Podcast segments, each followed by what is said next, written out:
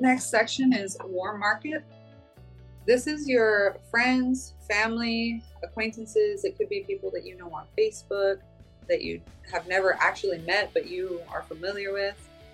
Um, they they are not recommended by FFL solely because warm market statistically uh, is more likely to fall off, meaning cancel their policies.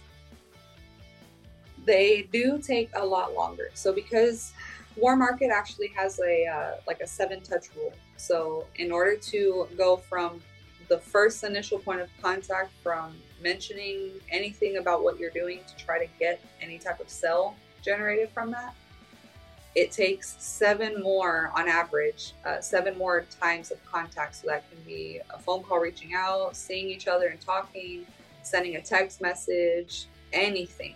It takes uh, on average seven times to get a warm market friend, family, acquaintance to turn into a policy. So it's definitely a longer time investment.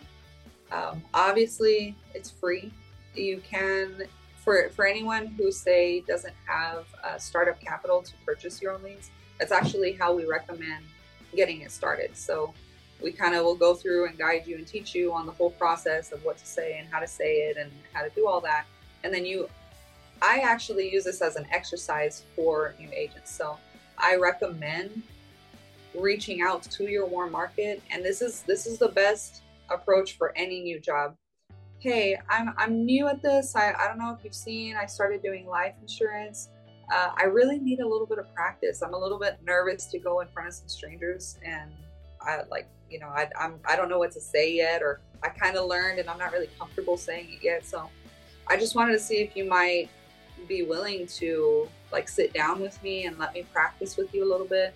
And well i mean and also along with that it's actually all real information so everything that i go through that i'm doing i'm actually going to be giving you real quotes so i can go through practicing how to do that too and then you know if i mean you're not obligated to get anything but if there's something that you like or we you know maybe you like the price or something you know i can actually help you get set up with that too so what you do in that you're actually getting practice. You're using your friends and family to train yourself.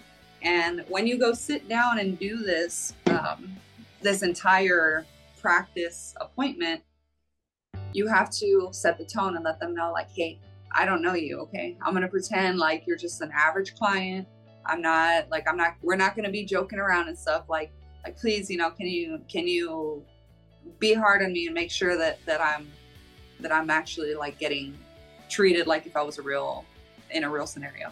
And they will. And what's cool about it is that at the very beginning, it kind of actually gives you the opportunity to generate business out of that. So it's training and potentially a way to generate your own income for startup capital to go into your leads.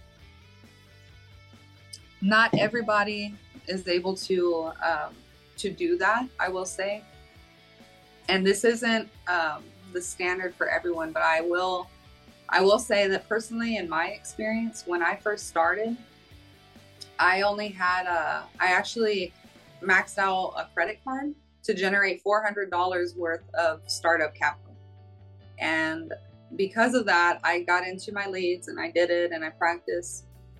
Um, with cold market leads, every once in a while you do uh, accidentally get a bad batch of leads so for me, I had done it for a, a few rounds, I guess. It, it kind of sustained me for a few months. And then I, I ran into a bad batch and I wasn't responsible with my money. So I kind of ended up broke. I didn't have any more capital and I spent the last of it on more leads. And I thought I was oh, I was going to be out of the business. Unfortunately, a lot of people work themselves out of the business by doing this, by not, you know, being responsible with their money at the beginning and I thought I was gonna be out, but then I had an epiphany and I was like, oh my god, I had like I did a little bit of practice with some friends and family, but now I might actually can now that I know what I'm talking about, I can actually go out and and do that for real with some of my relatives. And don't don't uh expect these numbers all the time, right? I will say that. But on my I think it was like my third or fourth month being full on full time.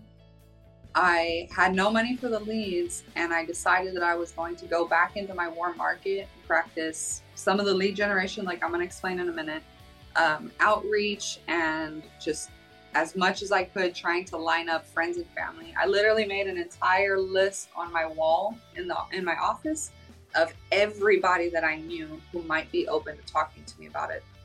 And that was actually my first big month. I made just under $17,000 that month just because of them. And frankly, that I had I would have been out of the business if it wasn't for that because it was a learning lesson I had to go through to understand how to become responsible with my money and make sure I leave stuff for the business and don't take too much paycheck or anything like that. And um, that's not every month. I did do it with a, a balance of warm market and reaching out to my old uh, the old leads that I had purchased. So definitely working your leads a lot makes a difference. But I will say that because I treated my friends and family as business and not as friends and family when I took care of them, I've been fortunate enough that even though statistically they fall off, none of them have fallen off yet. Knock on wood.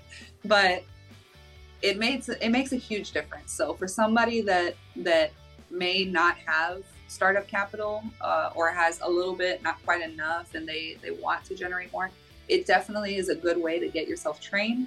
Also to just get experience all around and keep going through those processes because every relative, every friend has different scenarios. They have different finances, different health issues, just all around. It's really good practice to go through and get like these um, get your your scripts down for for on the phone, for in person when you're in home, for going through the quoting process, even a practice application. You don't actually have to have to do the like submit the application, but you can go through and practice how it would go and then just not submit it. Um, but yeah, so definitely if anybody needs help getting their startup capital going, it's a good option to to try to get some of that. Also, whether you need capital or not, it's great training. Excuse me. Um, I will say, along with uh, practicing with them, excuse me, doing your your phone script that's actually a really good place to practice as well. So, oh my god, my throat. Excuse me, my throat's bothering me. I'm gonna have to get a something to eat. Anyways, um, practicing your phone script. So, like I was saying, when I first did it, uh, was trying to learn. I got my scripts and was reviewing them it was really awkward learning how to talk about it and say those words and like remember what words to say. Like state regulated life insurance program was just a tongue, tongue twister.